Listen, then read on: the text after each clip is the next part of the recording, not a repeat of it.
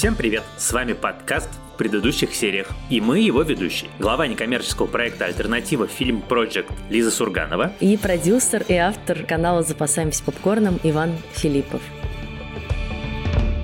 мы решили вернуть обратно наши должности, чтобы как-то вообще вы вспомнили, кто мы такие. Не просто тут два человека из подворотни обсуждают сериалы. Но так или иначе, сегодня мы обсудим сериал «Кибердеревня». И на самом деле это историческое событие, в том смысле, что мы впервые с тобой, Ваня, обсудим в нашем подкасте сериал, сделанный специально для кинопоиска. На самом деле, я вот когда готовилась к подкасту, я думала о том, что просто, наверное, раньше, когда я работала прямо в кинопоиске, мне было сложновато, конечно, говорить про его сериалы, потому что, ну, то, что ближе к телу, то ты как-то строже всегда оцениваешь, да, и пристальнее на это смотришь. Теперь, когда я не вовлечена никак, да, в внутренние процессы и со стороны могу смотреть, то мне, соответственно, и проще это оценивать. Ну, а тем более, что тут абсолютно по любви, абсолютно искренне, да, и без какого-либо подвоха мы с тобой оба решили обсудить этот сериал, просто потому что нам очень понравился. Мне он действительно совершенно искренне понравился, и я сегодня собираюсь сказать много о том, что мне понравилось, немножко о том, что мне не очень понравилось, немножко о том, что мне кажется, можно было сделать лучше, но поскольку у меня ощущение, что у этого сериала будет продолжение, обоснованное ощущение, то, может быть, к следующему разу все станет еще круче. Но прежде чем мы перейдем к обоснованным ощущениям, я, как и во многих случаях, напомню, что этот сериал мы обсуждаем целиком со спойлерами, и советуем вам его посмотреть, прежде чем слушать подкаст, потому что спойлеры могут вам испортить впечатление от просмотра.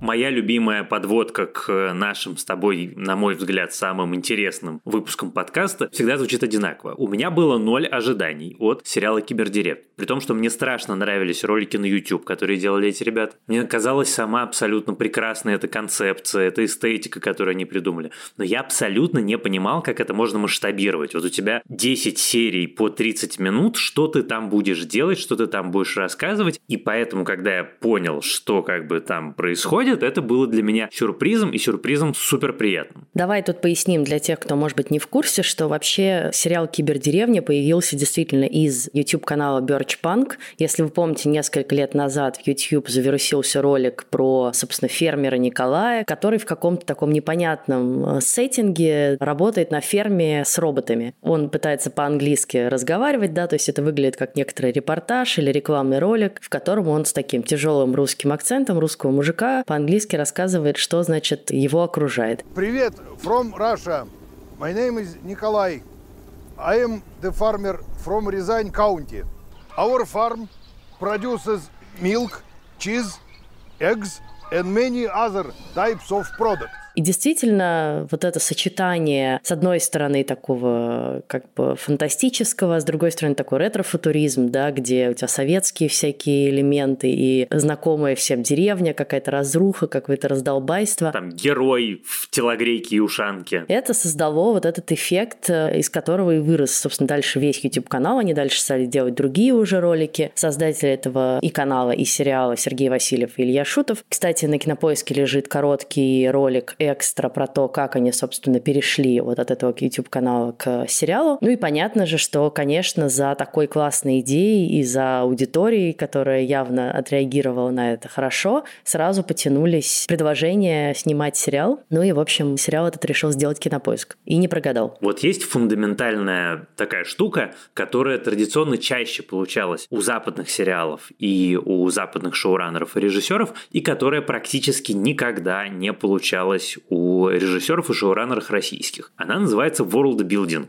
Это умение создать на экране максимально аутентичный и правдоподобный мир в который ты веришь, что он не просто вот придумал его художник, придумал его режиссер, нарисовали какие-то спецэффекты, но при этом он не настоящий, и он исчезает, как только камера отворачивается в другую сторону. А настоящий живой мир, в котором ты веришь в детали, и в котором есть эти детали. Это совершенно отдельный тип таланта, это совершенно отдельный, простите, скилл, о который регулярно спотыкались, в общем, вполне себе талантливые российские режиссеры и автор. И какое же было мое удивление, когда оказалось, что именно с этим авторы сериала справились не просто просто хорошо, абсолютно безупречно. Тут, мне кажется, даже люди, которые будут ругаться или ругаются на кибердеревню за сюжет, должны признать, что вот эта вещь сделана изумительно. Да, мне кажется, ты здесь абсолютно прав, потому что для меня в этом была большая часть, и, может быть, даже большая часть обаяния сериала, когда ты просто смотришь, как вот они тут придумали, а что они тут сделали, да, вот этот лифт, который их поднимает на железнодорожную станцию, который выглядит абсолютно как лифт из нашего детства, старый, раздолбанный, исписанный. То, что меня реально восхитило, это просто прям вот слезу хотела спустить, это когда показывают пейзажи Марса, и там, значит, огромный лебедь из покрышек. Такую деталь можно придумать из любви большой, на самом деле, да, потому что все мы видели этих лебедей из-под крышек, все мы над ними, в общем, скорее хихикали, но при этом это такая как бы незаменимая, да, часть, она никуда не денется, такого,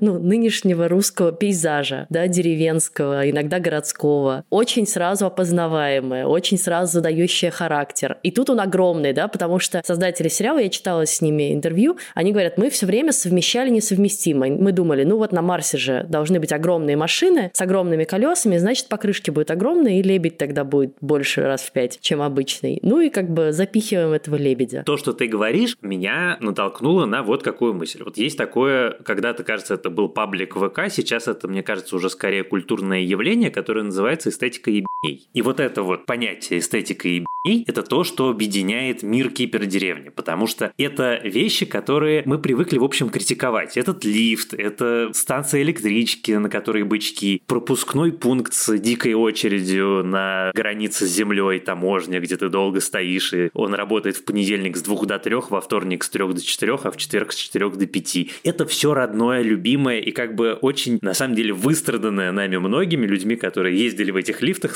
стояли на этих платформах и томились в этих очередях.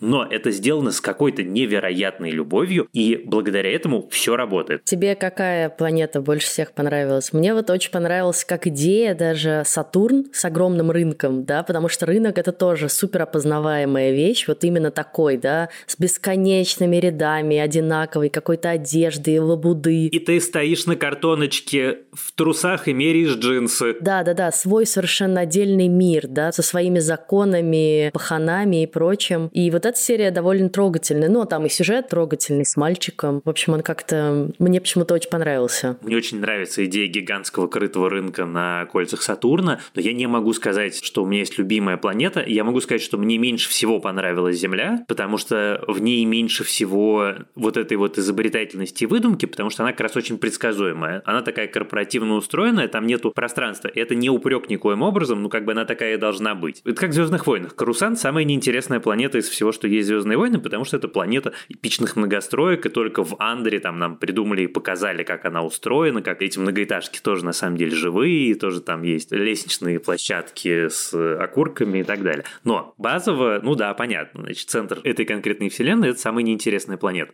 Мне страшно понравилась Церера, мне очень понравился Плутонск, потому что, опять-таки, это как бы очень узнаваемый русский индустриальный город, это абсолютно чистый Левиафан, но просто на Плутоне. Я могу перечислять, и это будет просто последовательно вот там много-много планет, наверное, за исключением Земли. Ну, про Землю, мне кажется, это даже может быть осознанный прием, потому что она еще и жизни лишена, да, намеренно. Действительно, это корпоративный мир, из которого высосано все живое, потому что он захвачен компаниями типа Ижевск Dynamics. Но я тут коротко скажу, что вещь, которая меня раздражала при этом на всех планетах и совершенно необъяснимых, была эта реклама СБП, системы быстрых платежей, и ты в какой-то момент такой, блин, чуваки, ну один раз еще ок, но как бы запихивать это столько раз было не очень. Слушай, я с одной стороны разделяю твое раздражение, с другой стороны я хочу выразить свое восхищение, потому что сделано это элегантно. Вот эти вот все ситуации, типа передаем за проезд, это смешно авторы кибердеревни создали мир, в котором есть все, что связано с Советским Союзом и постсоветской действительностью, полностью убрав оттуда все, что касается имперского компонента, все, что делал Советский Союз совком. Там есть все, что мы любим и к чему мы относимся с нежностью и ностальгией, и это выглядит невероятно органично. Мы недавно видели там в игровой индустрии пример, вот такой, значит, ретро-футуристический совок, в котором будет сквозить эта идеология, и ты будешь понимать, понимать, что да, ты попал, значит, в родной Советский Союз. А тут это просто мир, в котором просто вот есть вещи из советского и постсоветского быта и жизненных обстоятельств. Но при этом ощущение Советской империи, ощущение советской идеологии, ощущение всего того, что я так искренне всю жизнь ненавижу, здесь нет. И для меня это, правда, огромное достижение. И мне как-то хочется сказать отдельно за это спасибо авторам, потому что они наглядно продемонстрировали, что вообще можно, ну, как бы разъединить эти две составляющие. Совершенно не обязательно самый вкусный пломбир идет в комплекте с гулагом. Его вполне можно отделить, и он будет сам существовать совершенно замечательно и органично. Про идеологию с тобой согласна. Здесь как бы вообще, да, в целом нет идеологии, кроме как знакомый нам мир победившего капитализма, пусть и с, в советских декорациях местами. А про империю, не знаю, как бы опять же с идеологической точки зрения особенно нет, а с другой стороны задумываешься, что на всех этих планетах как бы по сути советские люди живут или бывшие советские люди, то это значит, что Советский Союз как империя распространился вот аж до Плутона, по сути это получается. Вот они где-то там говорят про Европу, да, что это как бы там отдельная планета, а все остальные планеты советские. Пока они там не строят гулаги, не вешают красные знамена и не ходят строем, у меня нет особенных возражений. Да, тут, наверное, можно поговорить про вот реверансы в сторону реальности. Например, сцена с полицией довольно смешная, которая прошла реформу и в которой полицейские стали, наоборот, дико вежливые и, значит, следуют протоколу, все под камерой и очень вежливо, но ведут себя ровно так же. Это было, пожалуй, симпатично. Ну куда ты ее дел? Кого? Да я впервые вижу этого гражданина. Это точно? Да руку на отсечение даю. Да я не смею вас задерживать. Хорош торговля. Спасибо. Э, Мужики, мужики, вы чё? Мы доверяем гражданам, они доверяют нам. Система взаимного доверия. Да ну он же врет.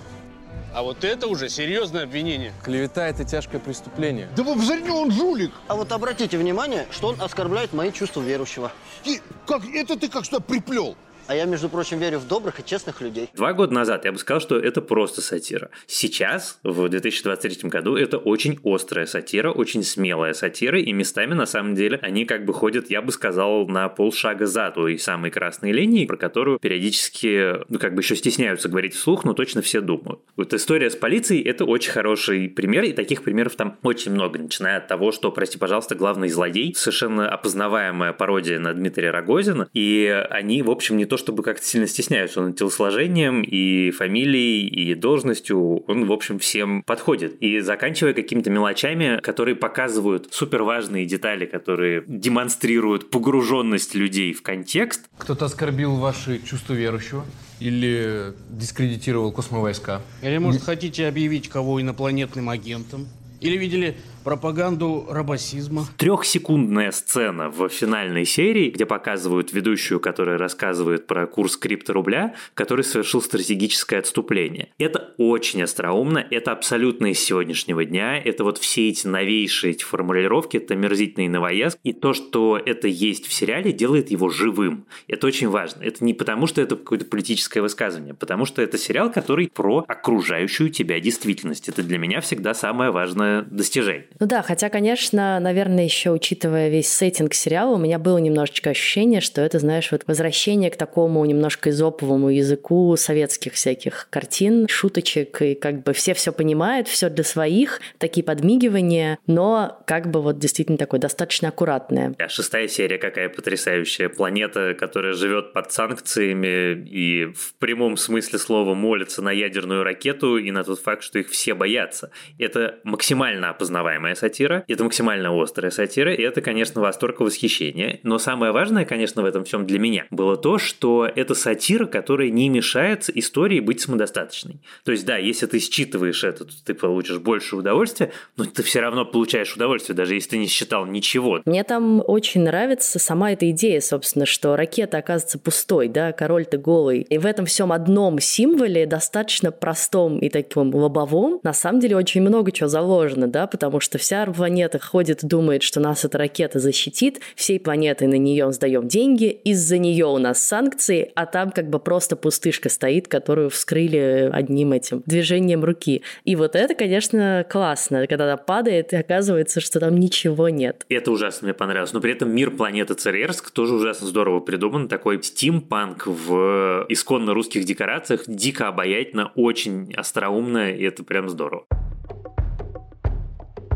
Вот мы с тобой поговорили, да, про мир, про какие-то реверансы, шутки в сторону действительности тоже важные. И третий важный для меня такой элемент, создававший обаяние сериала, это киноотсылки, киноцитаты, потому что на самом деле, если смотреть внимательно, их там миллион. Я даже не все сама считала, и какие-то уже там нашла в материале кинопоиска. И не только к советским фильмам, понятно, что они, наверное, самые очевидные, там и «Любовь и голуби», и фильмы про Шурика, да, с этими роботами на стройке, и «Кинзадза», и «Ирония судьбы», и все это как бы тоже родное, близкое, узнаваемое, приятное, и вопрос, и шутка про то, каким ключом они открывали дверь. И вот, значит, по иронии судьбы, пьяный Женя прилетает в Ленинград.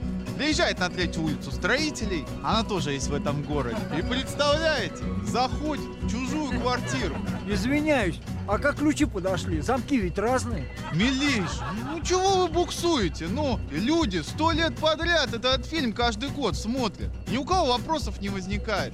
Это ж новогодний массаж для глаз. Но помимо даже советских фильмов, много и, на самом деле, западных фильмов, да, и «Назад в будущее» с этой штукой, которая на голову надевается, этот их переселятор. И «Унесенные призраками», вот эта вот сцена на вокзале, да, с поездом, который как бы из никуда в никуда приходит. Даже есть «Путешествие на Луну», блин, фильм 1902 года с портретом Барагозина на Луне, да, если помните фильм, в котором такая ракета врезается в глаз лица на Луне. В общем, все это на самом деле создает вот такой очень приятный образ, узнаваемый, в котором хочется копаться, пересматривать, переслушивать эти шутки. И действительно такое редко бывает. И все это опять же про любовь создателей к тому, что они делают, про любовь к кино, про желание не просто выпустить успешный сериал, а сделать его с душой. И действительно есть там какие-то, конечно, недочеты, про которые мы сейчас тоже поговорим, потому что мы еще вообще пока не поговорили про сюжет, но есть и вот эти вот все супер классные штуки, которые все это перевешивают.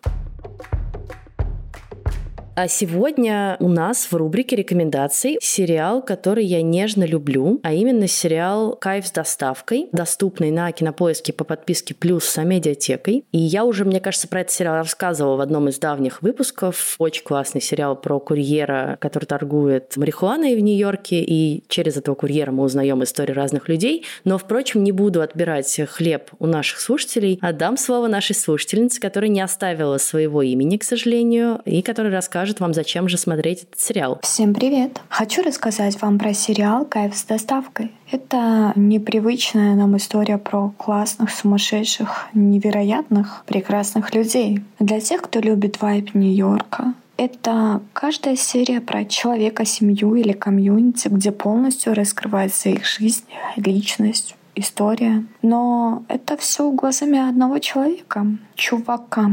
Именно так его называют в сериале «Чувак» который доставляет запрещенные вещества. Но сериал совсем не об этом, а про людей, где каждая серия отдельная, уникальная, сумасшедшая, классная история жителей Нью-Йорка. Если вы тоже хотите порекомендовать слушателям подкаста, что посмотреть, присылайте ваши рекомендации, записанные в виде голосового сообщения в чат-бот в Телеграме собака КП Аудиобот.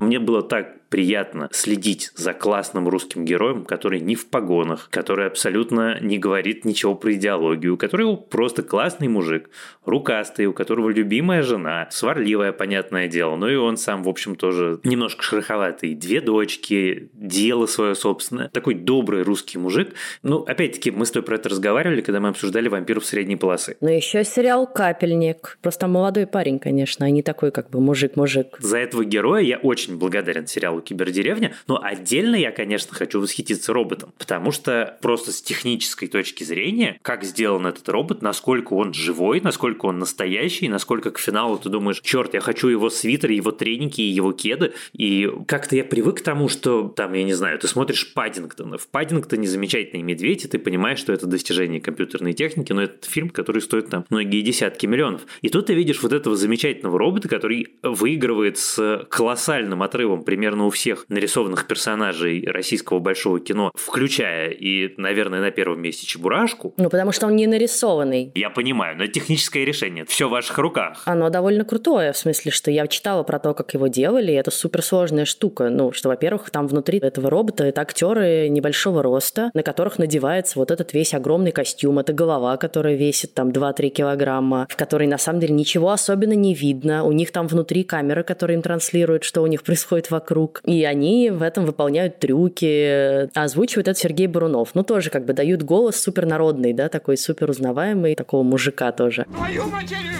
Коля! Коля, Коля, Коля!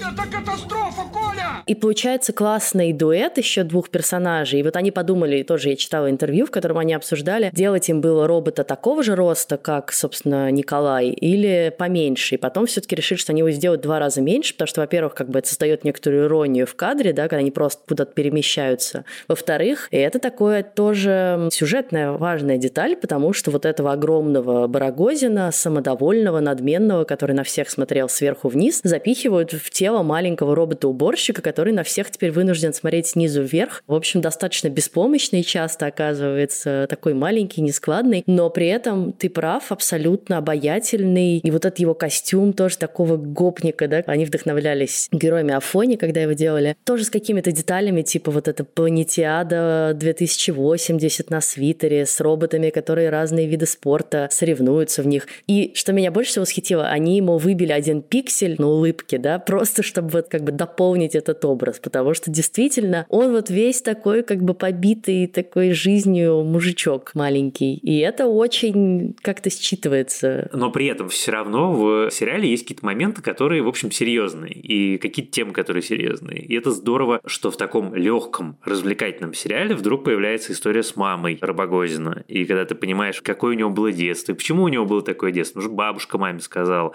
и ты такой как бы вот эти вот все поколенческие травмы людей моего возраста, у которых были эти бабушки и эти мамы, прочувствуешь. И это сделано еще очень остроумно. У меня есть претензии к финалу. Мне не очень нравится история вся с голографической женой. Мне еще меньше нравится история с девушкой-секретаршей, которая ведет себя не самым адекватным образом и, ну, как-то особенно в финале совершает какие-то, на мой взгляд, неоправданные глупости. Но глобально мне это нигде не мешало. Есть люди, которые считают, что обязательно нужно сказать что-то супер оригинальное. Обязательно нужно, чтобы все было очень сложно. А иногда очень важно, чтобы было просто. Иногда люди ищут простоты. Главное, чтобы эта простота была хорошо и качественно исполнена. Я могу сказать про кибердеревню, что это простой сериал, но я точно никогда не скажу, что это плохой сценарий, потому что там все всюду клеится. Там замечательные шутки, там замечательные герои. Это прям достижение. Ну, я с тобой согласна, да. Ты смотришь его и понимаешь, что, в общем, ну, более или менее это какой предсказуемый сюжет. Очень нам знакомый, мы много раз его видели. По сути, это вот есть роман воспитания, а есть роман перевоспитания, да. Ну, вот был фильм «Холоп» Клим Шипенко, в котором тоже брали такого мажора мальчика, супер сбалованного, надменного, и на перевоспитание отправляли его как бы в поставленный вымышленную, да, искусственно придуманную деревню.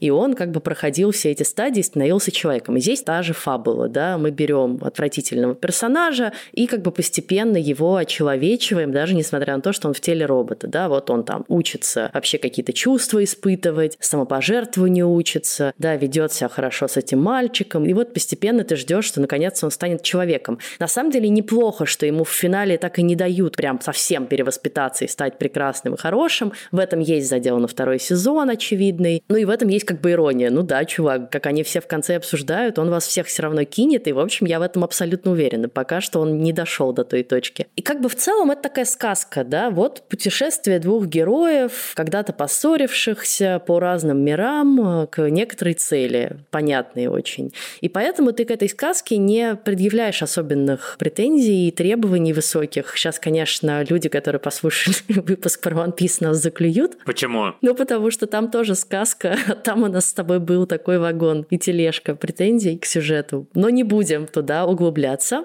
Так вот, да, я понимаю, что вы будете делать с этими персонажами, но я с этим ок, потому что мне нравится смотреть на новые миры, на новые планеты, мне нравится слушать шутки, да, мне нравится погружаться в этот мир. И действительно, ты получаешь удовольствие не от оригинальности сюжета, а от оригинальности окружающего тебя сеттинга. Это всегда вопрос баланса. Если у тебя простой сюжет и легкий простой юмор, то ты это компенсируешь тем, что у тебя невероятный мир, и это отдельный твой аттракцион. Или наоборот, у тебя простой мир, но при этом ты его компенсируешь, там, я не знаю, невероятным сюжетом, сложно сочиненным, с могучей драмой, путешествиями во времени или чем-нибудь еще, там, типа тьма, с точки зрения мира. Тьма максимально простой мир. Это, в общем, я сейчас преувеличиваю, но это три декорации. А здесь у тебя гигантская вся солнечная система. Да, мне очень нравится еще, на самом деле, вот как все выстраиваются семейные отношения у главного героя, да, вот эти его отношения с женой, как бы они оба прекрасно друг друга знают, каждый за спиной у другого знает, что там надо сказать, как вот они с роботами, да, как она ими манипулирует, а он им объясняет, ну типа, ну она сейчас так сделает, а потом так, вы типа не ведитесь, просто сделайте вид, что она тут главная. И это очень мелкая деталь, никак не двигающая сюжет вперед, но очень тоже симпатичная, да, потому что она добавляет глубины героям. И есть какие какие-то условности, на которые ты в этот момент готов закрыть глаза. Как, например, то, что эта прекрасная Надюха все эти 10 серий ходит в одном и том же сарафане в горошек.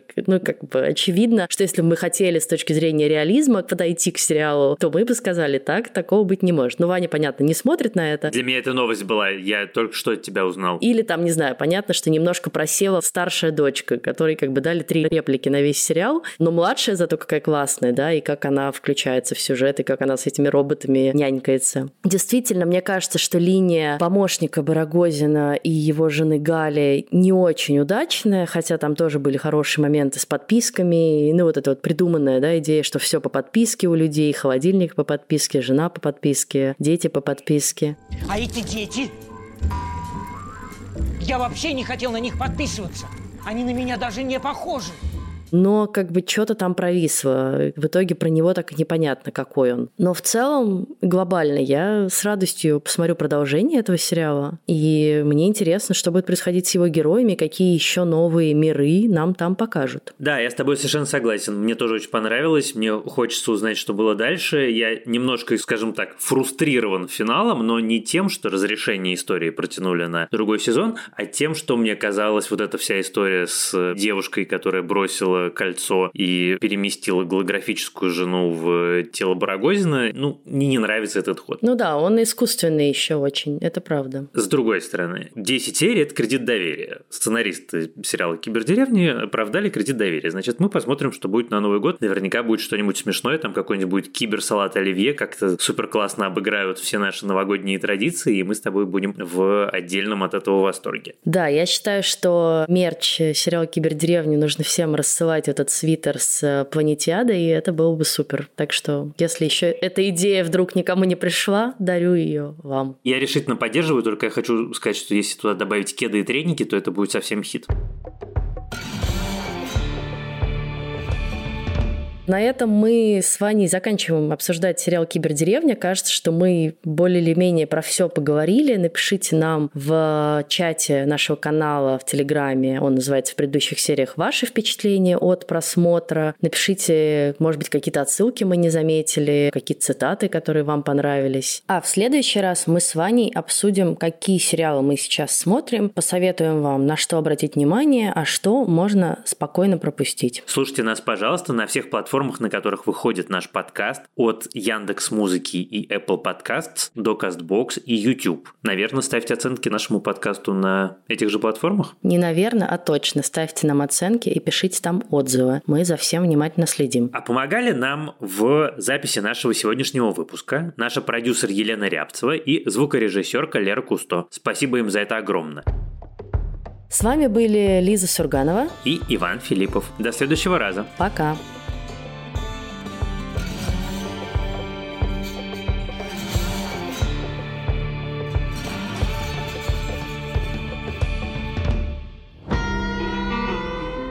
Привет, это звукорежиссерка Лер Кусто. Ведущие уже рассказали, какой классный сериал «Кибердеревня». Но я бы хотела еще упомянуть саундтрек к нему. Послушать его можно на Яндекс Музыке. Альбом так и называется «Музыка из сериала «Кибердеревня». Yeah.